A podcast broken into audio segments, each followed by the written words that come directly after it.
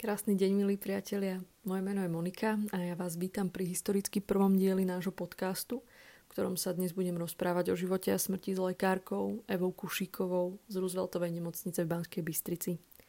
Eva študovala v Prahe, pracovné skúsenosti ale zbierala aj v Južnej Koreji či vo Francúzsku a ako členka organizácie Lekári bez hraníc sa dostala do Iraku, Afganistanu či na Haiti. Teraz sa už niekoľko mesiacov stará o pacientov na umelej plúcnej ventilácii a ja sa cítim veľmi poctená, že si aj po náročnej službe v nemocnici našla čas na náš rozhovor, v ktorom sa dozviete napríklad aj to, ako pracuje so svojím strachom zo smrti a že báť je vlastne prospešné, o tom, ako by chcela vrátiť dôveru medzi lekárov a pacientov a posilniť kompetencie rodiny v procese liečenia, ale aj o tom, ako sa snaží byť na blízku tým, ktorí na jej oddelení umierajú tak nech sa vám rozhovor s Evou dobre počúva.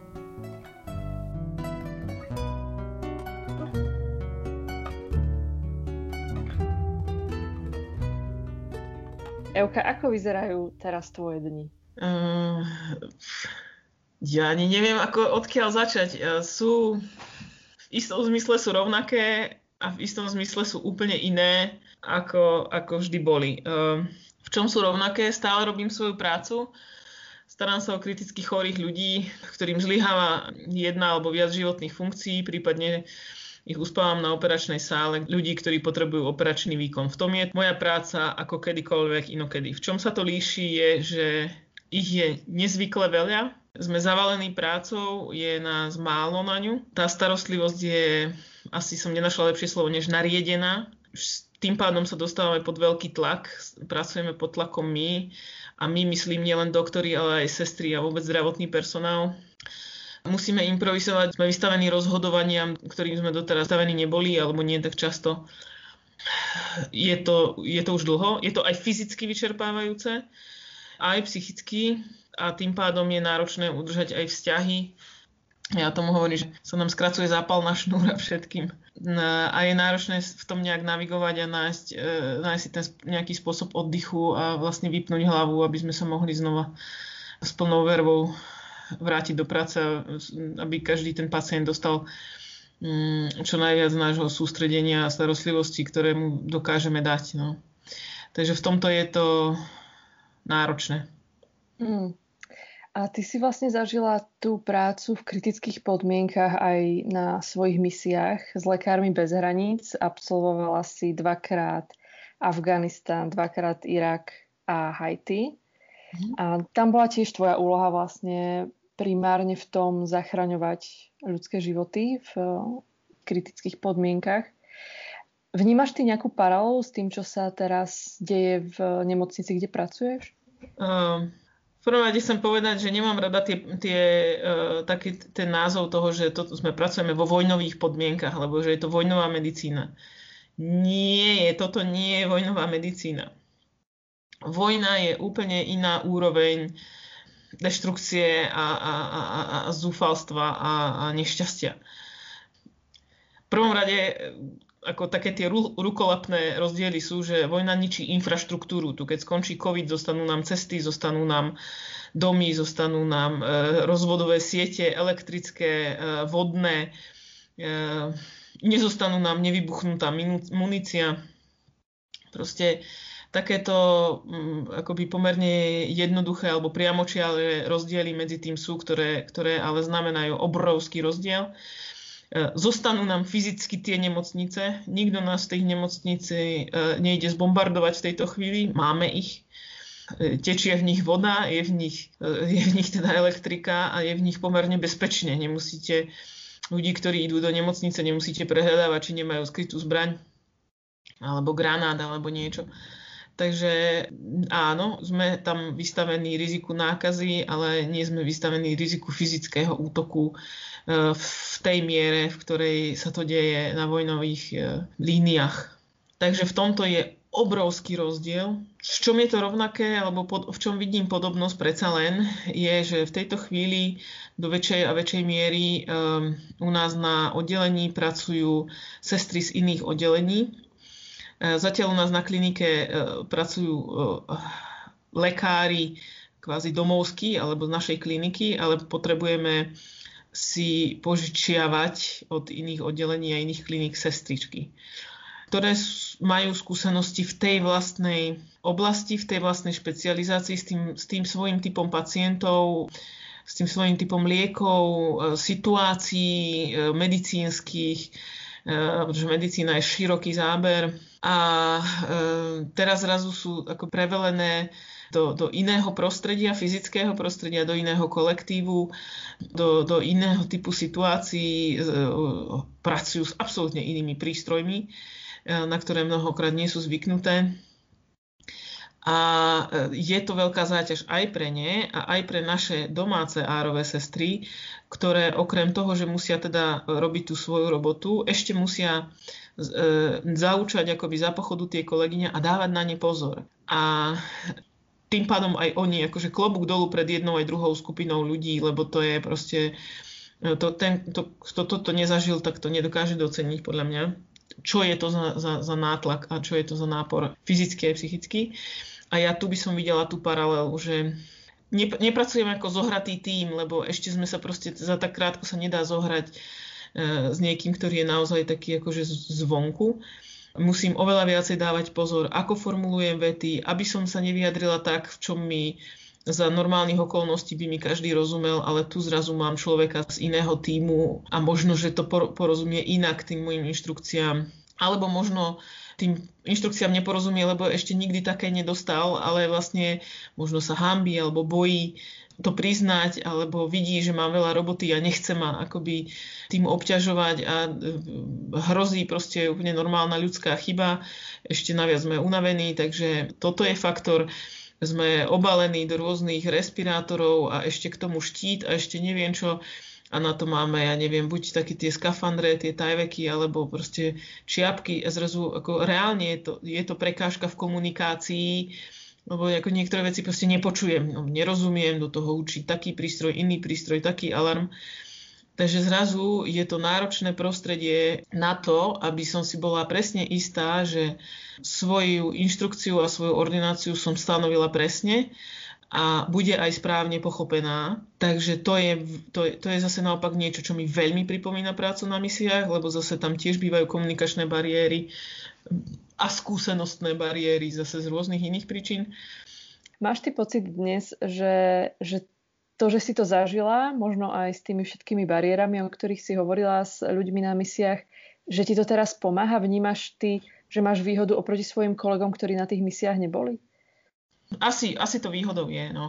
Uh, už vtedy som pochopila, že vždy je lepšie niekoho niečo naučiť, než to, že počkaj, ja to spravím radšej teraz, lebo na budúce to zase raz nebude vedieť, ale je to namáhavejšie, je to pracnejšie, trvá to dlhšie a už keď naozaj uh, som tam dneska bola 7 hodinu od rána, nejedla, nepila a vtedy už ma to naozaj zvádza, že počkaj, radšej to urobím sama.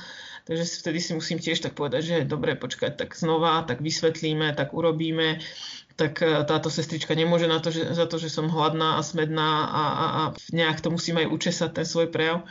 Je to skúsenosť, ktorú už mám, takže možno, že v tomto, v tomto je to fajn. No. Len, e, aby to tak nevyznelo, to nie je len, že ja som na misiách e, mala takýto prístup, ale proste to je všeobecne stratégia lekárov bez hraníc čo najviac eh, mať okolo seba tých domácich eh, pracovníkov a podľa ich schopností a, a zručností a, a ja neviem, skúseností a vzdelania eh, akoby vybudovať tam domáce týmy a v ideálnom prípade tú nemocnicu postupne akoby odovzdať do rúk tých domácich pracovníkov a vlastne pôsobiť tam len ako taký support, ako, ako podpora know-how povedzme alebo materiálne, záleží na tom, čo je treba Ty si napísala aj taký krátky blog, ešte tuším, že na začiatku pandémie. No máš normálne naštudovanú. Ja ťa mám úplne preustrovanú. V tom blogu uh, to bol taký uh, možno prvý uh, z tvojej strany tak, také poukázanie na to, že tu tie bojové podmienky to, to a vtedy ešte ani neboli v tej prvej vlne také vyhrotené, ako sú teraz.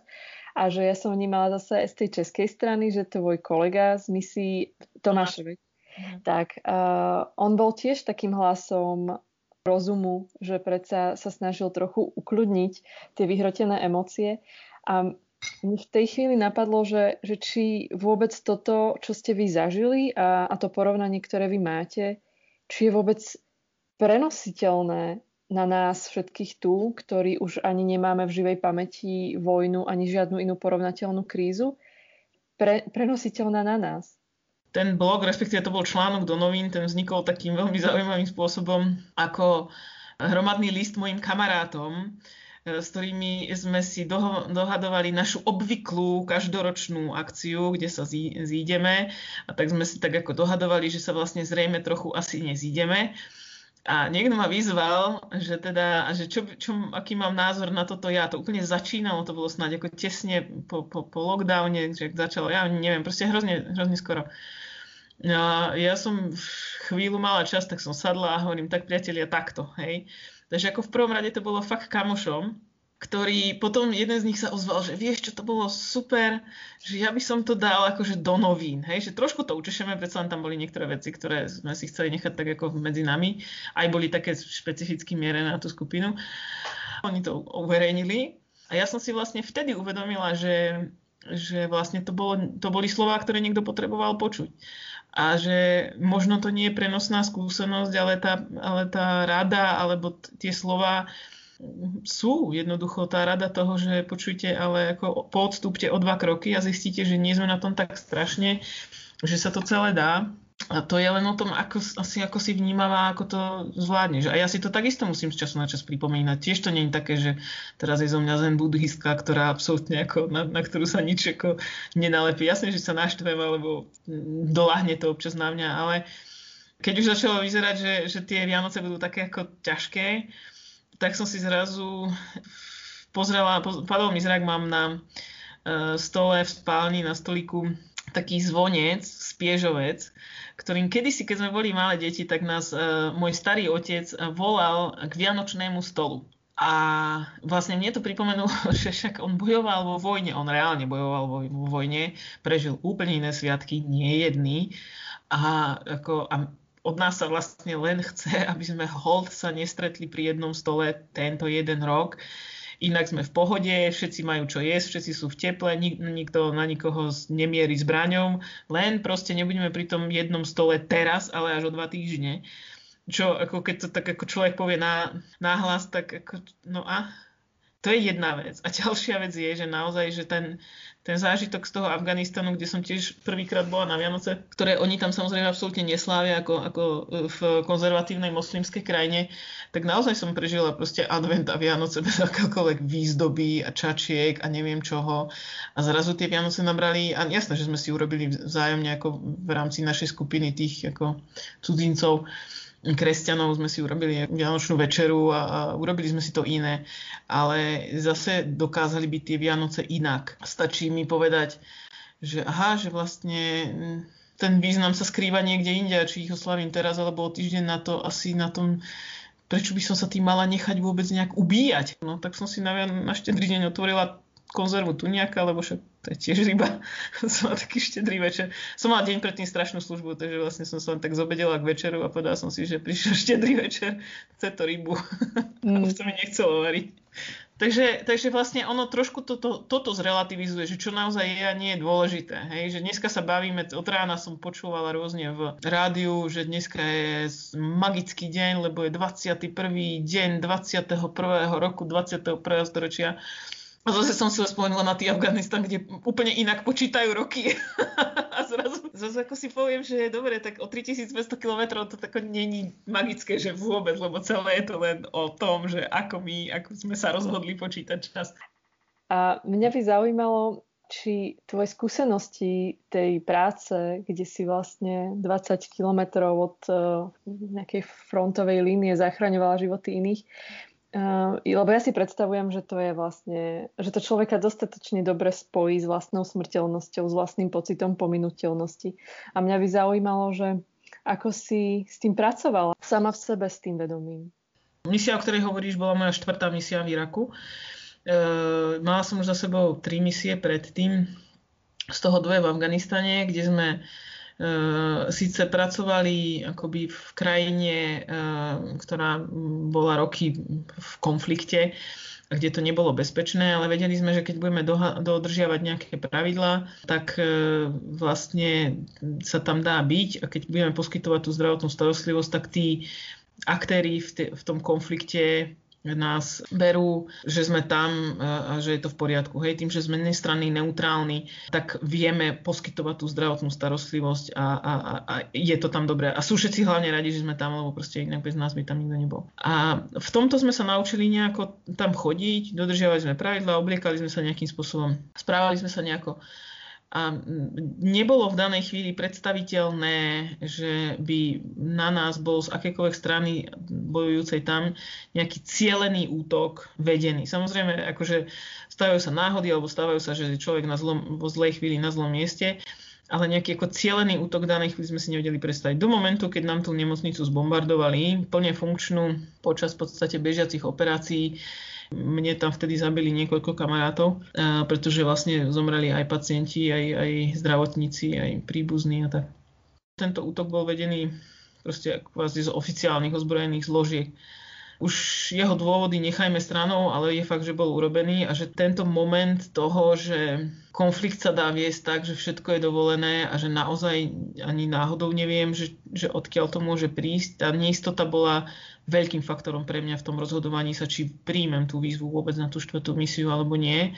Vedeli sme dokonca, že v Iraku a v bitke o Mosul hrajú e, svoju úlohu aj chemické zbranie, ktoré aspoň mne podvedome do toho vnášajú úplne inú perspektívu alebo iný, inú úroveň. Takže tá, ten rozhodovací proces bol náročný.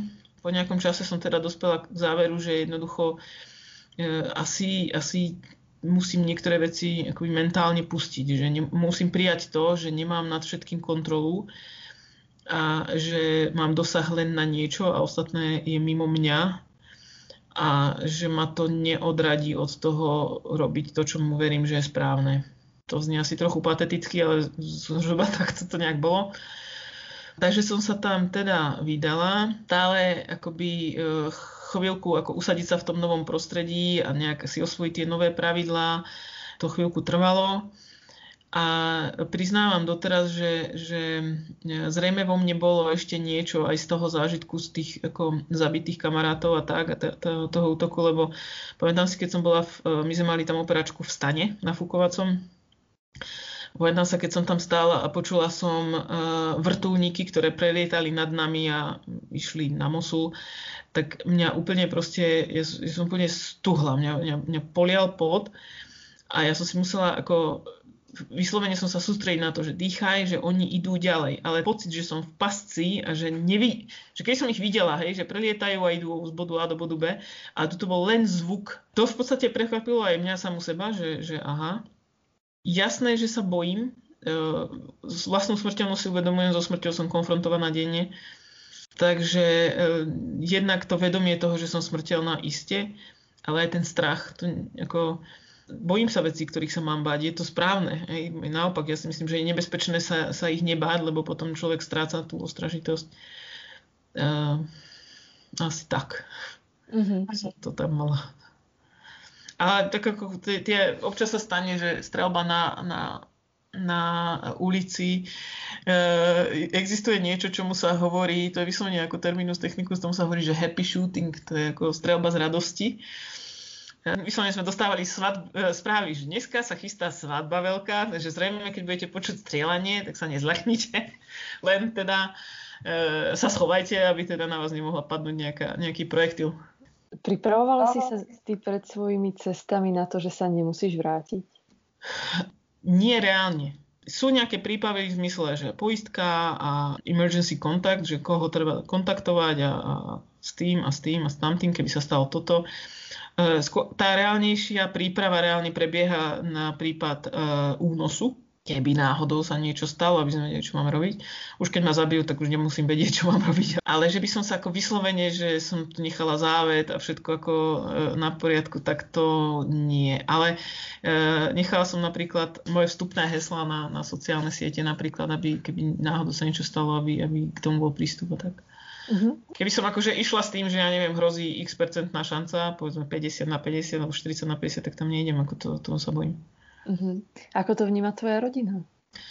Moja rodina sa o mňa bojí, samozrejme. Prirodzene. Zvlášť sa, zvlášť sa bojí potom, čo tú nemocnicu zbombardovali. To vtedy ani nevedeli, že ja som bola na ceste, na ceste tam, ako fyzicky na ceste e, e, do tej nemocnice im pomôcť. Ale oni si mysleli práve, že som ešte na, na tom Haiti. Našťastie, lebo myslím si, že sa boli zbláznili od strachu. A keď sme pri tej rodine, Mňa veľmi zaujalo, že si hovorila v tom TED Talku o tom, že máš skúsenosť z Afganistanu, že tam sa do tej operačnej sály nahrnie celá rodina toho pacienta. Ako ty si toto vnímala? Operačná sála bola jediné miesto, naopak kam rodina prístup rozhodne nemala ale inak eh, na, ja neviem, priestoroch eh, urgentného príjmu, v priestoroch jednotky intenzívnej starostlivosti, v priestoroch štandardných oddelení, všade eh, vždy je s niekým nejaký člen rodiny, hej, tak všade, všade inde áno. Je to naozaj iné, obzvlášť v nejakých vyhrotených situáciách, prípadne v situáciách resuscitácie, ktorá sama sebe nie je pekná. Resuscitácia e, môže byť pomerne brutálna scéna. Tak to bolo najskôr ako zaujímavé. Na druhú stranu vzala som to ako fakt. OK, že takto to tu je, dobre. Je to, je to podľa mňa otázka zvyku, ale ono je to na dve strany, hej, že, že je to aj o tej dôvere, že dobre, že vy ste tu a vy dôverujete nám, že robíme to, čo máme v tejto chvíli a nebudete nám do toho akoby zasahovať.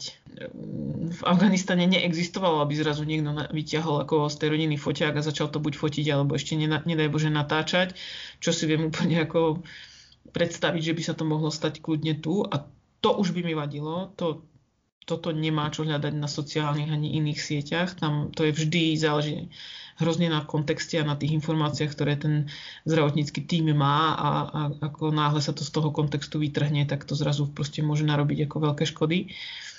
V mojom ideálnom svete uh, by tí príbuzní uh, na, tú, na to áro mali väčší prístup. Zároveň chcem povedať, že ja si myslím, že u nás v Banskej Bystrici dávame na slovenské pomery pomerne veľký prístup príbuzným pacientov. Celá táto pandémia to celé ešte skomplikovala, lebo samozrejme, ak niekto nakazí personál a ľahne nám polka manšaftu, tak to by bol veľký problém, že by niekto prišiel zrovna a proste by to tak ako dopadlo.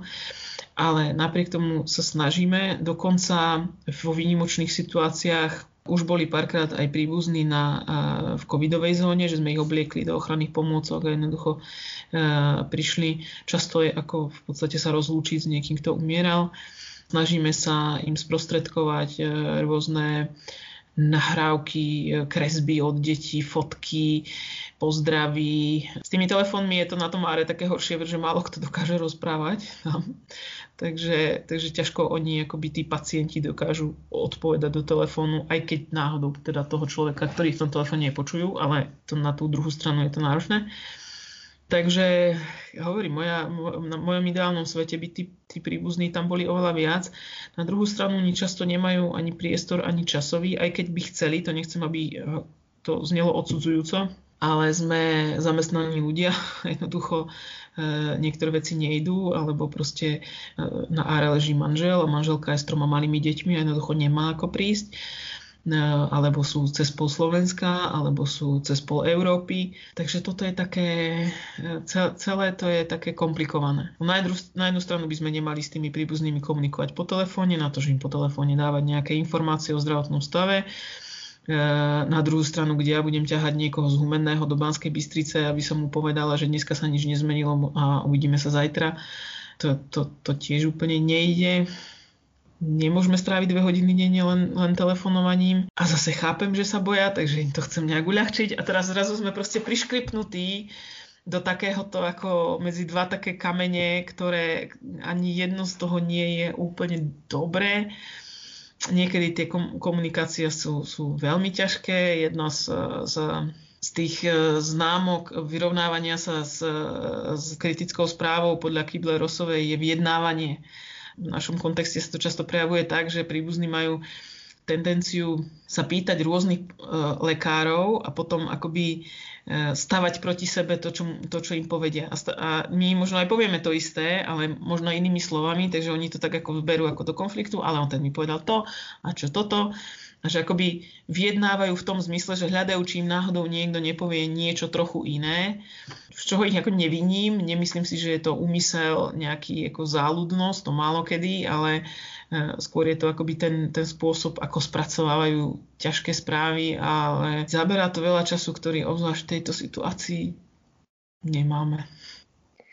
A ono aj bez pandémie dnes často lekári hovoria, že napríklad nemajú čas ani nejakým ľudským spôsobom zdeliť uh, zlú správu rodine. Napríklad, keď pacient umrie, tak nájsť si dostatok času na to, aby, aby tú rodinu s tým oboznámili, aby im to nejakým možno ošetrujúcim spôsobom podali, tak na to proste nie je, pretože že tej práce je veľa aj bez tej pandémie. Alebo ako to vnímaš ty vo svojej profesii? Lebo asi si v tej pozícii niekedy aj ty.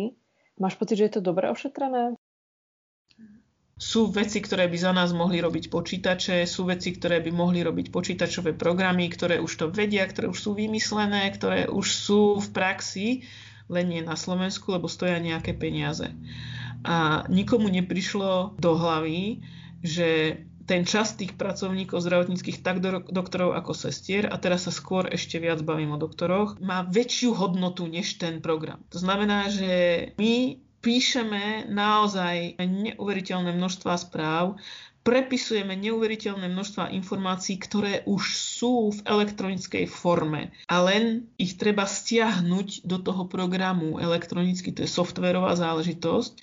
Ten software ešte raz existuje, ale je drahý, takže sa nemocníci vyplatí zaťažovať týmto doktorov, aby sme to na rovinu hovorili. A bavila som sa, nie je to úplne dávno, s jedným informatikom o programe, na ktorom sa on spolu podielal. Tak som povedala, prosím vás, keď ako chápete, že toto, čo vám hovorím po prvé, po druhé, po desiaté, že to nás ukrutánsky zdržuje. Že to nemá byť na, ja neviem, 10 jednoduchých klikov, to má byť intuitívne, tie kliky sú naviac. A keď na budúce budete sedieť s nejakým svojim príbuzným na urgentnom príjme a budete nadávať, kde je doktor, tak sa zamyslite nad tým, či ste mohli urobiť niečo preto, aby ten doktor nesedel za počítačom, ale venoval sa vám. A keď nedaj Bože, prídete po nejakej ťažkej havárii a budete tu ležať, kde chcete, aby som bola? pri vašom lôžku alebo na 80 jednoduchých klikov tlačila žiadanky na vyšetrenia, bez ktorých ja sa ďalej nepohnem. Vo starostlivosti o vás. Takže toľko k času. Hej. Naozaj, čím ďalej, tým viac trávime my za obrazovkou počítača, namiesto toho, aby sme sa venovali pacientovi, aby sme sa venovali rodine, by sme sa venovali ešte, nedaj nejakému vzdelávaniu. Zároveň ja to beriem tak, že rodina je súčasť mojej práce, mojej starostlivosti o môjho pacienta. To znamená, že eh, ja si ten čas na takto kritickú správu, ako je ťažká choroba alebo úmrtie pacienta, musím nájsť. A celé je to o tom, o mojej, mojich skúsenostiach, ktoré postupne získavam, spätnú väzbu napríklad, ktorú mám a tak, aby som ani len nepôsobila tak, že sa ponáhľam. To je situácia, ktorú ten, ten príjimateľ tej informácie, či je na telefóne, alebo mi stojí tvárou tvár, potrebuje nejakým spôsobom spracovať, ako, aspoň ju ako dostať. Takže pokiaľ sa dá, a zase sme pri priestoroch a pri tom, že sa na to nemyslí a tak, že kde toto vôbec povedať. Po telefóne je jedna vec, ale ako náhle prídu, málo ktoré oddelenie má na to vyhradenú, vyhradenú miestnosť a pritom by stačilo proste stolík a, a štyri stoličky. Takže proste nájsť niekde niečo, kde, kde aspoň nie je teda ako ten pracovný bordel, a ako sadnúci a povedať a dať, dať ten priestor len byť ticho. Patrí to k tomu Ars Medica, ale to sa učíme skúsenosťami. To sú veci, ktoré som povedzme, ja neviem, pred 7-10 rokmi nedocenila a prichádza to jednak nejakým štúdiom a nejednak nejakými skúsenosťami, ktoré získavam a ktoré, ktoré vzájomne aj od kolegov čerpáme a, a tak. Príbehy, ktoré sa nám stanú a, a niečo zistíme, že niečo som docenila, niečo som mm, zanedbala, nie, niečo mi niekde došlo. Nie. Mm, ty si už spomenula uh, Kubler-Rossovú a tak mi napadlo teraz, že či sa ty aj v týchto veciach napríklad snažíš vzdelávať, ako byť na blízku um, pacientom, ktorí umierajú alebo ich rodinám. Vnímam to ako čas mojej práce. V tejto chvíli úplne nie niečo, v čom sa rozvíjam, lebo sa zaoberám ako obzvlášť teda covidom a, a respektíve akoby tými kritickými stavmi, ako to urobiť lepšie a, a čo, ako deň má iba 24 hodín. E, je to rozhodne vec, ktorá ma zaujíma. Mám okolo seba šťastie na kolegov, ktorí majú podobné záujmy, s ktorým sa dá o tom diskutovať. Mm, myslím si, že, že v, tých, v tých úskretových krokoch voči rodine môj šéf prednosta je e, pomerne pokrokový. Je zaujímavé hlavne o tom diskutovať s ľuďmi, ktorí pracovali na iných pracoviskách a ideálne v iných štátoch, aby videli proste inú kultúru a iné postupnosti. Mám pár kamarátov, nejakých bývalých kolegov, ktorí napríklad robia v Českom mobilnom hospici Cesta domu. S postupom medicíny e, je, to, to bola možno že vždycky ťažká otázka a teraz je, teraz je aktuálna otázka o tom, že kedy sa zastaviť, kedy tá naša starostlivosť už neprináša šancu na uzdravenie, ale predlžuje proces umierania. Ako prizná to, že čo by ten človek chcel, ak, ak nedokáže povedať, čo chce.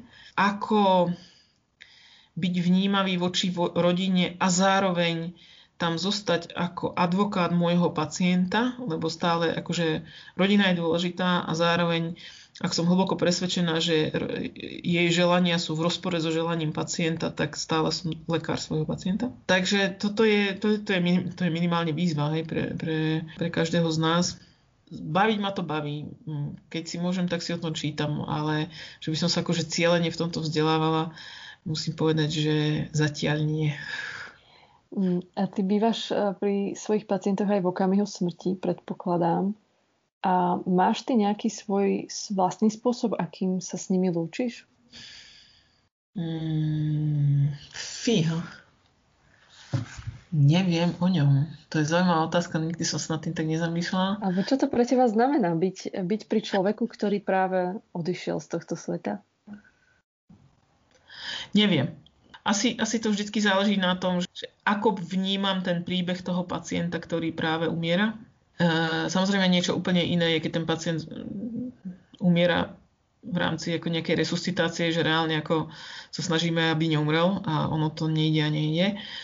To je, je úplne iná, iná situácia ako to, keď naopak mm, vidím, že, že tento človek proste odchádza a, a mm, no by som to povedala natvrdo, útok vo forme resuscitácie je len vlastne ubližovanie a vtedy len stojím a čakám teda na ten odchod. Neviem, či je tam niečo. Asi, asi vždy záleží na tom, aký príbeh e, ten pacient má, ako som ho vnímala počas tých predchádzajúcich dní. Asi je iné, či keď zomrie mladý alebo starý. Asi tak ako sa aktívne snažím odhaliť, že či povedzme, umiera v komforte, či nie je tam nie, nejaké ešte miesto pre mňa ako lekára uľaviť z diskomfortu. Tak nie, že urýchliť odchod, v zmysle eutanázie to nie, ale ak je tam nejaký diskomfort z akéhokoľvek dôvodu, tak ten uľahčiť, to si myslím, že tam moja úloha je. Hmm, čo možno by mm, potrebovalo slovenské zdravotníctvo, aby sa v ňom lepšie umieralo? Ty, ten čas a ten priestor tých zdravotníkov a rodiny. Sú ľudia, ktorí chcú umrieť doma, sú ľudia, ktorí chcú umrieť v nemocnici ak by sa to dalo ich v týchto prianiach rešpektovať, bolo by to veľmi fajn. To by ale znamenalo, že aj pre tých príbuzných by muselo byť, alebo pre tých, ako, ktorí sa o nich starajú, nech už sú príbuzní alebo nie, vytvoriť priestor preto, aby to mohli urobiť. Niektorí to nemôžu urobiť z finančných dôvodov, niektorí z časových, niektorí neviem z akých. Vytvoriť priestor na to, aby teda zatiaľ sa niekto postará buď o deti, alebo, sa, alebo, alebo zatiaľ dostanú nejaké peniaze ošetrovné, nazvime to Myslím si, že tieto mobilné hospice v tom majú veľkú úlohu a veľké možnosti. Nie je to o tom to, že ja som, ja som lekárka, moja úloha je zachraňovať životy a tým pádom stojím na, na opačnej strane, tak toto nevnímam. Z podstaty mojej práce nejaké percento, nie malé, mojich pacientom umrie, pretože to je moja robota. Pracujem s takto kriticky chorými a niektorých sa podarí zachrániť a niektorých nie. Takže naopak mojou úlohou je aj riešiť to, akým spôsobom odchádzajú, akým spôsobom umierajú, kedy a ako to vníma ich rodina a či je možné, aby som to pre tú rodinu urobila menej traumatizujúce, povedzme. Uh, obzvlášť teda v nemocnici, pacienti, ktorí, u ktorých ani neprichádza do úvahy, že by sme ich ako preložili domov umrieť, lebo to proste nejde medicínsky, si myslím, že tam by sme potrebovali dať príbuzným možnosť pri nich byť. Jedným dýchom dodávam, že, že, že často na našom oddelení, pokiaľ sa dá, túto možnosť ponúkame. Nie, nie každý z tej rodiny má možnosť alebo nechcem povedať, že chuť, ale nie každý ju využije z rôznych dôvodov a naozaj málo ktorý, e, aby som to tak povedala, zostane až do konca. Že mnohé tie rodiny sa prídu rozlúčiť, prídu ešte posledný raz. Ale aj keď poviem, že v poriadku, síce nemáme pre vás ako osobitný box a osobitnú izbu, ale dáme sem paravan a môžete sedieť tu, máte čas, priestor, môžete tu sedieť koľko chcete. Nie každý sa rozhodne e, zostať až do konca a tie dôvody sú rôzne. A to je v poriadku, ja ich neodsudzujem. Potom je len skôr otázka, že či e, vieme niektoré z tých dôvodov, ktoré by boli odstrániteľné, odstrániť. Asi tak.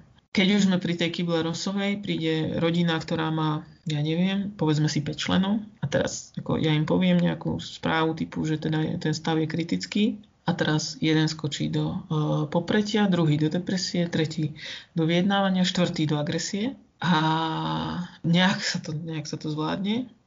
Oni odídu, prídu na druhý deň a každý je zase v niečom inom. A to je extrémne náročné na čas, aj na nejaké skúsenosti a možno, že neviem, aj na ten prístup. E, neuveriteľne to vie vyčerpať čo si myslím, čo by bolo, že ideál, je, aby bola norma až priama, alebo nebolo prekvapivé, keď by títo príslušníci prišli za nami, povedzme, o týždeň. Keď už zase sú v nejakej inej fáze, len to potrebujú nejak ešte uzavrieť, alebo doťuknúť, alebo niečo. A tým nemyslím, že príde a príde nám vysvetliť, čo sme všetko urobili zlé, alebo proste vynadať, alebo v ideálnom, spôsob, ako v ideálnom svete nie je toto. Ale že proste pozrite sa, ešte by som sa chcela spýtať. A to sa mi stalo, ja už neviem, týždeň alebo dva dozadu, že koncom decembra minulého roku umrel na našom oddelení pacient e, v rámci mojej služby mal nejakú nevyliečiteľný chorobu a bol to dosť náhle. Ten jeho odchod bol taký, že akože jeden deň mu nič nebolo a za 4 dní bol mŕtvy. E, mladý, No a ja som vtedy s jeho manželkou hovorila v noci. A tiež sme tak ako riešili, môže prísť, ak chce sa s ním nejak rozlúčiť, ako pustíme a toto. Lenže samozrejme ako mladý manželský pár, malé deti, ona aj nemala v danej chvíli ako to. Takže vlastne sme sa len bavili po telefóne. Tam je zase naopak, e, to som tiež zistila až ako časom, dôležité, aby tá rodina to necítila ako svoju povinnosť, aby to nebol taký tlak a že keď sa im to nepodarí, tak to je ich zlyhanie, že neprišli sa s ním rozlúčiť, alebo že toto nerozhodli tak alebo inak. Ako vyslovene explicitne z nich sňať ten pocit tej zodpovednosti, že, že, že toto som neurobil a preto sa to stalo. Takéto, že, že nezabili ste ho vy, zabil ho tumor, to, to, to treba, aby zaznelo. Takže toto sme akoby riešili e, po telefóne. No a potom mm, prišiel za mňou proste nejaký pracovník nemocnice, že sa pozná s tou rodinou a že teda manželka by veľmi rada so mňou sa porozprávala, stretla, ak mi to nevadí.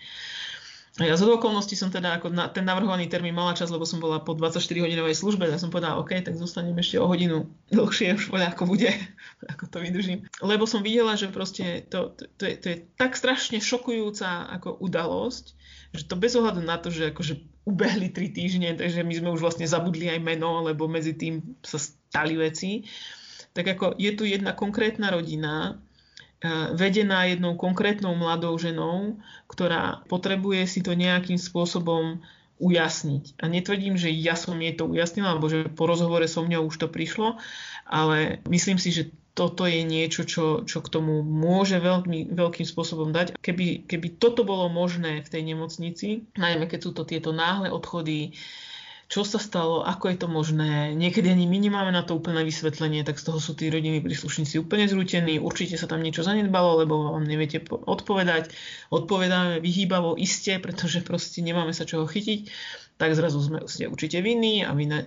Takže proste nie hádkou. A zase, zase hovorím, že tam by bola akoby priestor pre obe strany vstúpiť do toho rozhovoru s nejakou dôverou v to, že úprimne ideme po niečom sa porozprávať, niečo vyriešiť, neideme hľadať ani vinníka, ani nič, ale ako ideme uzavrieť nejakú kapitolu, ktorá bola.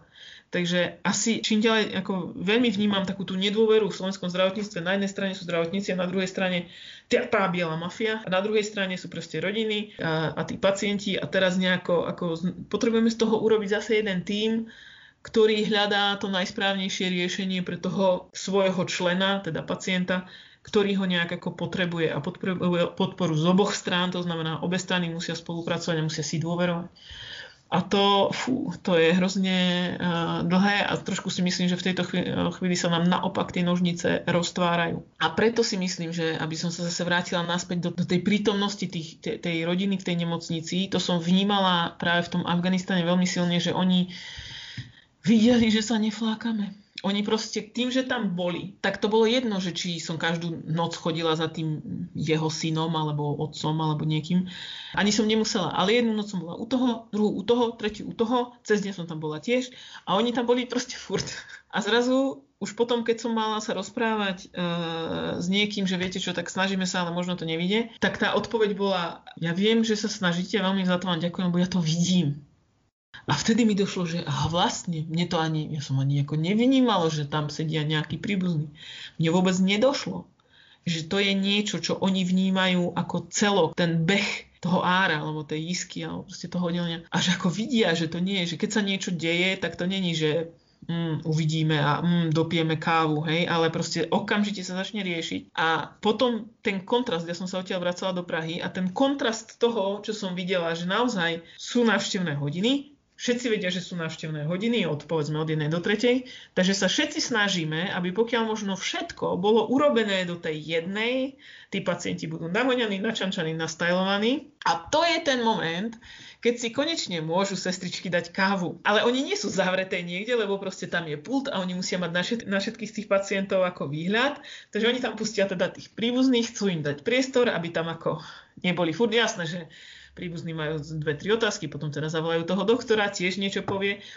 Ale akože zrazu je vidieť, že vlastne tu nikto nie je. Doktori sú zalezení, sestry pijú kávu, tu sa nič nedeje. Hej. Bez ohľadu na to, že dve hodiny predtým sme resuscitovali, až tak, že sme museli proste ísť všetci do sprchy, lebo sme nás lialo, že, že tá káva je prvá tekutina, ktorú som pila za ten deň ten kontrast je tam taký, že, že ja hovorím, veď jasné, však oni ako nemajú, málo ktorý z nich má iný zážitok než ten, že proste všetci tam sú, a ešte nedaj Bože sa smejú. Prečo tvrdia, že majú takú hroznú robotu, keď furt sa smejú? No lebo akože, lebo viete čo, lebo si tú robotu musíte nejak urobiť peknú. Ale jednoducho, to som presne povedala, že možno, že by to chcelo naopak, že proste tak poďte sa pozrieť, ako vyzerá ten tým, keď naozaj maká, keď proste si nesadne, keď musí riešiť toto, keď musí vedľa neho tamto, do toho je telefon, že sa niekde niečo rúca, do toho ma obháňa ja neviem, manželka, matka, neviem kto. A teraz do toho mi padne počítačový systém, do toho sa zasekne tlačiareň, do toho zabrzne monitor, nevytlačím žiadanku, z toho tým pádom ne, neprídu mi urobiť rengen. A teraz sa to celé akože takto nasype a možno, možno, by, možno toto by obnovilo t- ako tú, tú dôveru tej rodiny, že robíme. Mm-hmm. Myslíš, že to je aj dôsledok toho, že sme odložili tých chorých a umierajúcich do nejakých inštitúcií a máme čiastočne pokoj, ale na druhej strane sme od toho tak odpojení, že my ani nemáme predstavu, čo sa tam deje a potom strácame aj dôveru. Je to, je to určite tým rozdelením určite. E, netvrdím, že, že si za to do istej miery nemôžu doktori sami. E, aspoň ten patriarchálny prístup, ktorý bol bežný, ja neviem, 3-4 10 ročia dozadu, na ktorom sa ešte bavíme v rámci nemocnice na kraji mesta, ktorý je krásny seriál, všetci ho máme radi, ale presne tam je vidieť ten prístup, že ja som tu doktor a vy ste tu pacient alebo manželka alebo neviem čo, tak z tohto je dobré ako vycúvať, to niekde sa ešte deje, niekde sa to deje menej, ono to je aj ako na v rámci kultúry a, a hierarchie, kade čo, má to strašne veľa faktorov. Takže sme to tak akože oddelili, že teraz ja som tu doktor, ja budem rozhodovať. Na druhej strane ako pacient alebo po česky nemocný je ten nemocný, ten, ktorý zrazu odovzdáva mi tú moc, ono tá moc ako tiež trošku ako vie zamotať hlavu. Takže ako, keď to začne človek celé klopko rozmotávať, tak iste je to niečo iné, ako, ako keď, neviem, 100 rokov dozadu boli ľudia e, zvyknutí na to, že, že, že sa umieralo doma, že sa do, umieralo dokonca pri pôrode.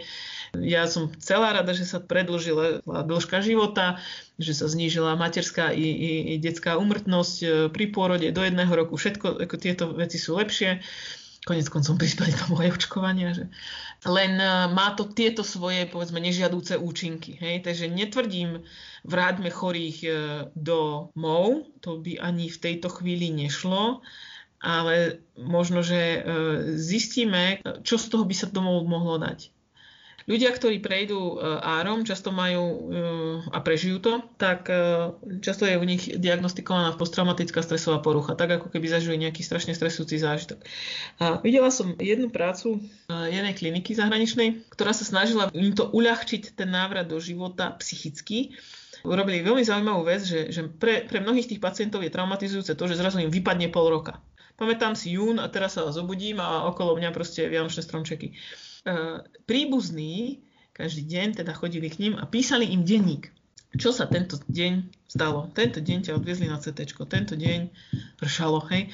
A proste písali im denník a keď už teda úplne nemohli tí príbuzní, tak občas personál, ale vlastne to mňa ako bavilo na tom, že, že, je tam, že sú tam príbuzní. Za prvé nie je to práca naviac pre ten personál a, a za druhé je to takéto stmelujúce to, že bol som tu, vnímal som toto, zaujímal som sa o teba a bolo to takto. A že tým, že mnohým tých pacientom to ako potom pomohlo, len tak si tým, ten denník prelistovať a proste prísť na to. To je jedna vec. Ďalšia taká vec toho, že ako sme to teda oddelili a ako už na to nemyslíme. Ja pracujem aj v transplantačnom týme našej nemocnice. Robila som nejaký čas aj transplantačného koordinátora. Jeden z tých, e, z tých úloh transplantačného koordinátora je vlastne diskutovať s rodinnými príslušníkmi potenciálneho darcu orgánov. A aj v rámci nejakých osvetových akcií sme sa rôzne bavili, robili sme prednášky aj pre mladých ľudí, aj spoločnosti, alebo teda e, spolupráci s spoločnosťou pacientov po transplantácii orgánov, ktorá je veľmi aktívna, ako sú tam super ľudia. A pamätám si prednášku pre mladých ľudí na Slovenskej zdravotníckej univerzite, to znamená zdravotníkov. A následne sme robili prednášku pre ľudí na asi filozofickej fakulte, že, ktorí študenti bioetiky. A na rozdiel od tých zdravotníkov, kde sme tak nejak akože stále uh, svoji a tí sa teda učia ako zachraňovať, ako resuscitovať a tak, u tých bioetikov, tí ľudia, ako ja som mala pocit, že, že, že my sme nastolili tému, ktorá absolútne, že nič nevyvoláva, pretože to je proste téma, ktorá nie je. Že dokonca aj bioetici nie sú schopní sa baviť o smrti. Lebo, lebo nemajú, ja neviem asi, že nemajú na to otázku, alebo že proste, že to je vec, nad ktorou ako keby sa nikdy nejak nezamysleli, hej, alebo nie je čím prispieť do diskusie. A hovorím si, proste, a to sú mladí ľudia, chápem, že, že väčšina z nich našťastie nebola konfrontovaná tak, ako dobre, každému zomrel nejaký ako starý otec, stará mama, ale tak esenciálne, že, že proste toto je smrť a poďme sa baviť o tom, čo by som chcela, aby bolo potom, že to nebola ani téma nejak. A preto aj na základe tohto sa potom spúšťala kampaň, nehovorím, že len tejto mojej skúsenosti s prednáškou, ale s tým, že to je tak všeobecný pocit, že bola tam tá kampaň, že starca, staň sa darcom a hovor o tom doma. Proste hovorte o tom, že čo by som chcela, aby sa stalo po mojej smrti, keby som potenciálne mohol byť darcom orgánov, tak to chcem alebo nechcem. A to, a pretože potom aj pre tie diskusie s tými rodinami je to oveľa jednoduchšie, keď vieme, že čo si myslíte, čo by chcel. Áno, povedal mi, že toto je rozhodne chce. A zrazu proste tá diskusia je úplne iná, ako, ako keď nie, ako keď vôbec tá možnosť, že niekto umrie aj v mladom veku, je novinka. A pritom pozeráme horory, pozeráme thrillery, pozeráme vojnové filmy, čím viac krvi, tým lepšie. Hráme uh, tie rôzne hry, tam ako obvinujem z toho to, že máš 85 životov, takže akože ke, koľkokrát ťa zabijú, toľkokrát proste vstaneš a otraseš sa. E, či, to, či toto akože nejakým spôsobom otočí naše vnímanie konečnosti smrti alebo konečnosti mm, tela, nech už ako si o tom metafyzicky myslíme každý niečo iné, ale toho, toho, toho tela danej chvíli na tejto zemi. A čo to vlastne znamená, nech už pre mňa ako kresťana, pre mňa ako moslima, pre mňa ako budhistu, ateistu, to je úplne jedno, e, aký svetonázor vyznávam, tak e, s tou myšlienkou tej smrti zrejme by som sa mal asi záverať, no. Vedome. asi ešte ako v rodinách zdravotníkov, ako som ja, ešte sa to občas tak preklepne nejaká takáto ťažká téma, lebo vlastne občas proste aj ja musím von s tým, čo som zažila, lebo proste potrebujem to nejak utriediť, usadiť, povedať. Takže sa tam bavím povedzme so sestrou alebo s rodičmi. Ale viem si predstaviť, že sú rodiny a sú situácie, kde nie je príležitosť vôbec k takej téme dospieť. A ja si občas poviem, že, že áno, som možno unavená, frustrovaná a, a, a mám problémy, ale veď stačí, aby som sa rozhľadla okolo seba v mojej vlastnej práci a potom ma to tak ako trošku uzemní a povie, no tak nadýchni sa, nadýchni sa, možno to ešte prehodnoť tieto svoje problémy. Že ono to akože určitú perspektívu dá, no, že, že práve možno, že keby sme uh, viacej premýšľali o smrti, nás to oslobodí k tomu, aby sme viacej ocenili to, ten život. Hmm. Kedy ty sa cítiš najviac živá? Tej brďa, to je výborná otázka, na ktorú absolútne nedávam. Uh, teším sa, keď sa teším, sa asi cítim živá. Čo je zaujímavé, lebo možno, že aj ako v časoch najväčšieho smutku je človek vlastne živý, lebo intenzívne emócie by nás mali, ale ten život, alebo to, keď sa teším zo života, je to, to keď ho ocenujem. S mojimi neterami a so synovcom tá, tá, tá detská radosť e, z toho prítomného okamihu je, možno ten prítomný okamih je asi tá, tá vec, keď, e, keď vidím na pole a, a zavoniam usychajúcu zem, alebo keď, e, keď vonia po daždi vinohrad, keď vonia v septembri vínom, alebo teda hroznom dozretým. Cítim sa živo. Keď som s kamarátmi, chodím na, na teraz to nevyšlo samozrejme cez COVID, ale na dovolenky na morský kajak tam sú tiež priestory, kam sa dostaneme, kde, kde som v tom prítomnom okamihu a v tom, tom spojení povedzme s prírodou, tak asi vtedy som živá. Ale aj vtedy, keď, keď sa mi podarí v práci, keď sa nám podarí niekoho zresuscitovať, alebo keď, keď si fakt maknem, ale ja veľmi, veľmi sa mi páči tímová práca, keď, sme, keď pracujeme ako zohraný tým. Dneska presne prišiel za mňou kolega Horí, akože proste navlečení sme v skafandroch, smedný, hladný, unavený, nemôžeme ani na záchod, že nikam. A on prišiel za mňa, že ale mňa toto s vami tak hrozne baví. mňa. A pritom to boli proste, povedzme, bežné úkony, ktoré boli zas nasekané jedno na druhom. Keď jednému nešlo, druhý prišiel pomôcť, toto sme urobili a to je asi to, že, že áno, že, že sme tu v skafandroch a títo ľudia sú proste na pokraji a, tí, a ich rodi, rodiny sú šialene vystrašené, ale my sme tu a proste robíme a, a sme živí. No. Ale máš čas pre seba? Máš sa kedy ty vrátiť k svojim zdrojom vôbec? Ja čas pre seba mám, ja by som radšej mala čas s mojimi kamarátmi, ale nie v práci, ale že by sme išli konečne sa na nejakú kávu, alebo, alebo rada by som mala čas so svojou rodinou, a, ktorú sa v tejto chvíli bojím, že nakazím, takže som s nimi zásadne od, obmedzila kontakt s mojimi rodičmi, takisto isté ako telefón a neviem čo, ale, ale ten taký ten normálny kontakt, víkend e, u rodičov, keď e, je v pláne robiť nič, prípadne čo zrovna ako dá dedinský dvor a záhrada. Toto je niečo, čo mi, čo mi chýba. Hej. Akože ten, ja tým, že bývam doma sama, tak ako ja celkom sa čas ako sama pre seba mám a dokonca ale mám aj celkom dosť roboty.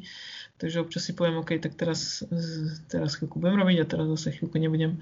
Mne chýba ten, ten čas s kamarátmi a, a, a s rodinou mimo lebo moj, mnoho mojich kolegov sú moji kamaráti, na toto mám šťastie, to som strašne rada.